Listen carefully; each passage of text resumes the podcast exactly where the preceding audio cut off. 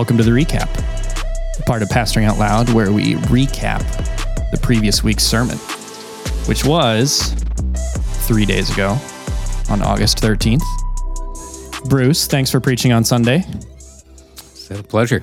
on uh, 2 Corinthians 3. What was it about? Well, I think I would sum it up with the phrase you become what you behold. You become what you behold. And uh, Paul, particularly in verses 17 and 18, points to the work of the Spirit in removing the veil from our hearts so that we can see more clearly, not perfectly, but more clearly, the glory of God. And as we behold that, we're transformed into that same image. So that's how I'd summarize the message. Or maybe a more simple summary would be just the title What are you looking at? Yeah, You're looking at the right thing. a great title. It is so helpful. What are you looking at? nice. And then, uh, and then, uh, if you had some more time, if you had eighty minutes, or I should say, if you had seventy minutes instead of thirty-five, if you have double the amount of time to spend, if we had a Sunday service that went until 12:30, 1 o'clock, what would you have expounded upon? I'd have been exhausted by the end. Yes. but um, yeah, there's always stuff that you want to say that uh, you don't get to say because of the time constraints.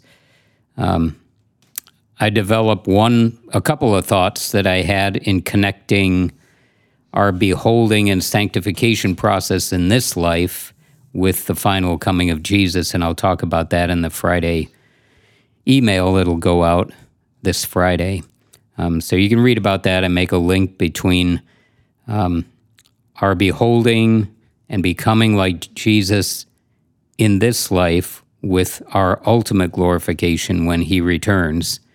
And, and I think John makes that connection in 1 John chapter 3, verses 2 and 3, where um, he mentions that when we see him, we shall be like him, for we shall see him as he is. Well, the time that we're going to see him that way is at his coming. So I make that connection and I'll draw that out a little bit in this Friday's email. Awesome, awesome. We talked a bit a little bit ago about uh, about uh, putting a veil over your face uh, in historical context. Um, right here in verse twelve and in thirteen Yep. says that we have such a hope. We are very bold, not like Moses, who would put a veil over his face so that the Israelites might not gaze at the outcome of what was being brought to an end. Um, so, is there a correlation there between uh, between Moses and between us? Uh, this uh, with the veil.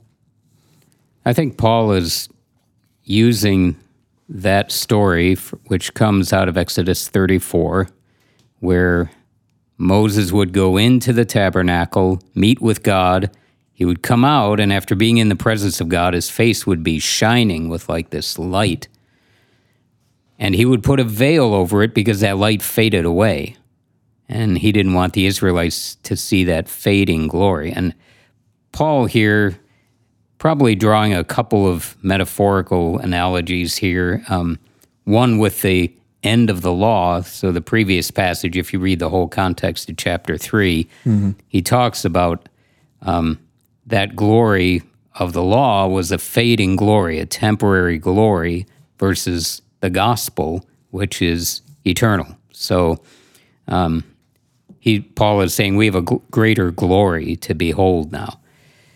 Um, but mainly, I think what he's saying here is that there's a veil over our hearts. It's over the hearts of the Jews. And as I mentioned, when we get down into chapter four, we see that there's a blinding going on for all of us. So, in a sense, there's a veil covering our hearts, keeping us from seeing the glory of God. And that veil needs to get removed for sanctification to happen, for us to become more like Him, more, more holy in our actual living, to become more like what we already are in Christ. Yeah. Yeah. So that's uh, that kind of points to kind of points to your conclusion, um, where there uh, you mentioned three different ways um, where we as believers uh, things that we can look to um, to um, see that glory. One was uh, in the world, in creation. Yep.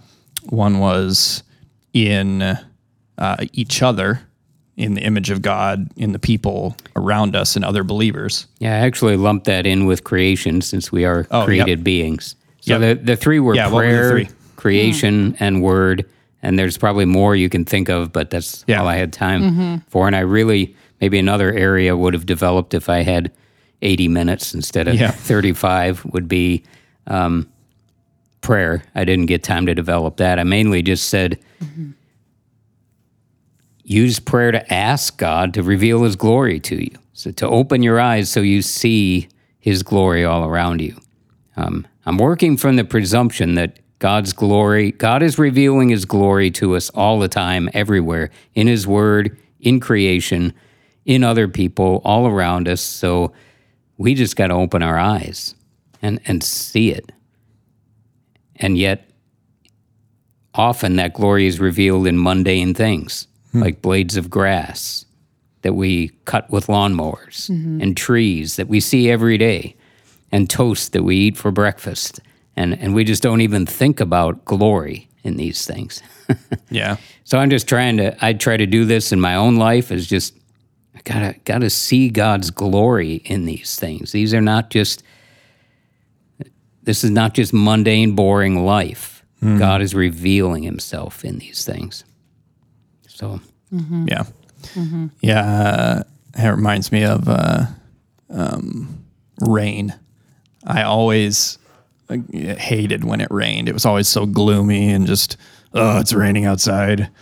And then uh, after Sarah and I got married, she loves rain. She, she thinks it's the best thing ever. And my perspective on rain uh, started to change. Like, oh, okay. Like there's there's something to enjoy here. It's something that's very needed and nourishing, and and it I guess it isn't all bad. that's the pessimist in you coming Yeah, out. yeah, yeah exactly.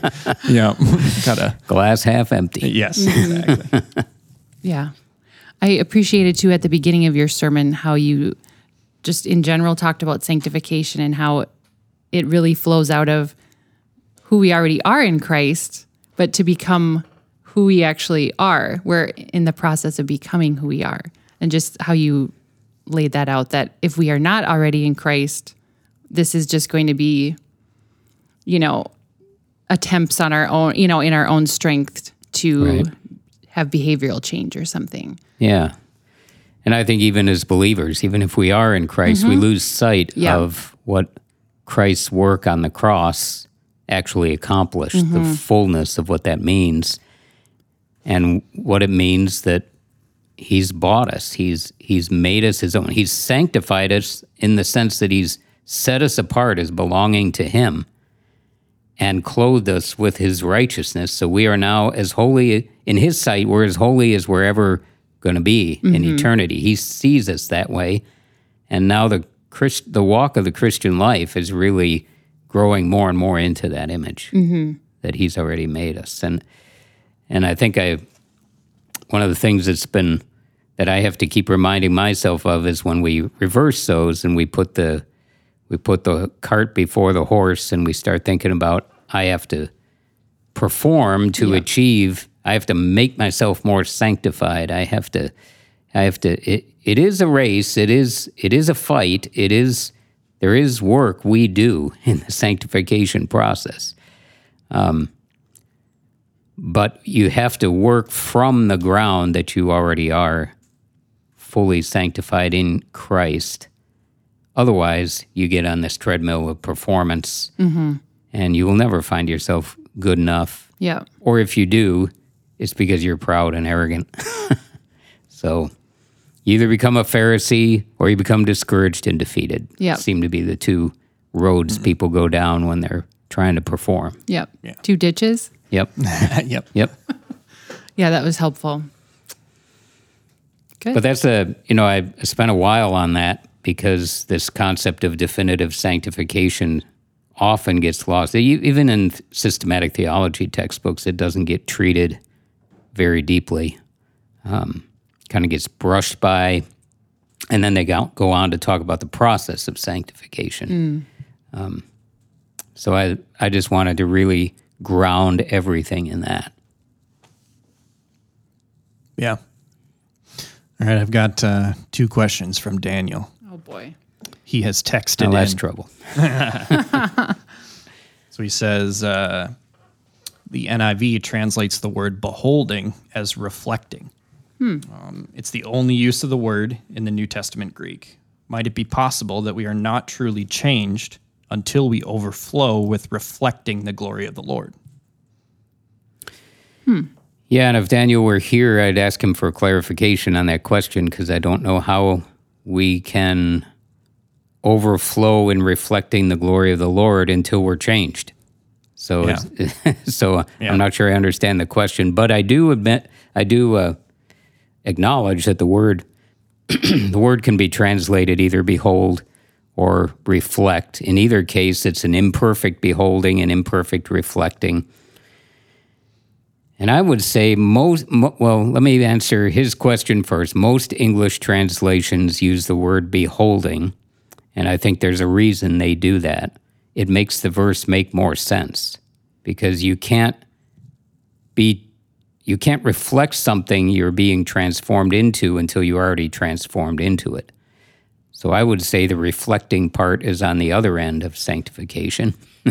so each step of glory to mm-hmm. glory that we're being transformed into, we're reflecting better and better the glory of the Lord. Mm-hmm. I, I could understand that translation. But in keeping with Paul's argument, I think it makes more sense in the context. And I think that's why most English translations use beholding. Yeah. Not to mention the fact that the the principle of we become what we behold is found elsewhere in Scripture. For example, 1 John 3. Is there a uh, Bruce Power translation of the Bible coming soon? I'm no Greek scholar, don't even know Greek grammar, so I'm not going to attempt that. No. Fair enough. Uh, number two from Daniel. You mentioned the world, the flesh, and the devil. Can you define each of those terms? Wow, we could spend quite a while on those three things. That should be another podcast. Yeah. How long do we have? Um, Long as the you want. world used in this context. So when the Bible speaks to the world, you know, there's multiple uses of the word cosmos in in the New Testament, and its meaning depends on context. But usually, when Paul talks about the world in this in this way, um, he's talking about the fallen, sinful world system that seems bent on rebellion against God, and it's infected all of creation. Um, so, yeah, I would say a, a systemic, sinful, anti God re- spirit of rebellion that's in the world. It's in all people, all societies, and really impacts all of creation. Uh, the flesh would be the manifest, maybe I'll put it this way the manifestation of that sinful principle within us, in our actually dwelling in us. Paul talks in Romans 7 about in my flesh, in me, that is in my flesh, there dwells no good thing, um, which is a remarkable statement coming on the heels of Romans chapter 6. so um, I think that's what it's talking about the principle of sin that tries to bend us. Even after we become believers, there's this principle constantly tugging us toward rebellion against God in some way, shape, or form. We just want to do our own thing. Um, yeah. And then the devil is obvious. I think that's referring to Satan, who plays upon the world and the flesh to tempt and pull us away from God. So, Yeah. Um, Bible, pre- New Testament presents those three enemies of our souls frequently lumped together. Yeah. Well, cool. Anything else, Stacy? I don't think so. It was good sermon, helpful. mm-hmm Yeah. Thanks again, Bruce. Praise the Lord.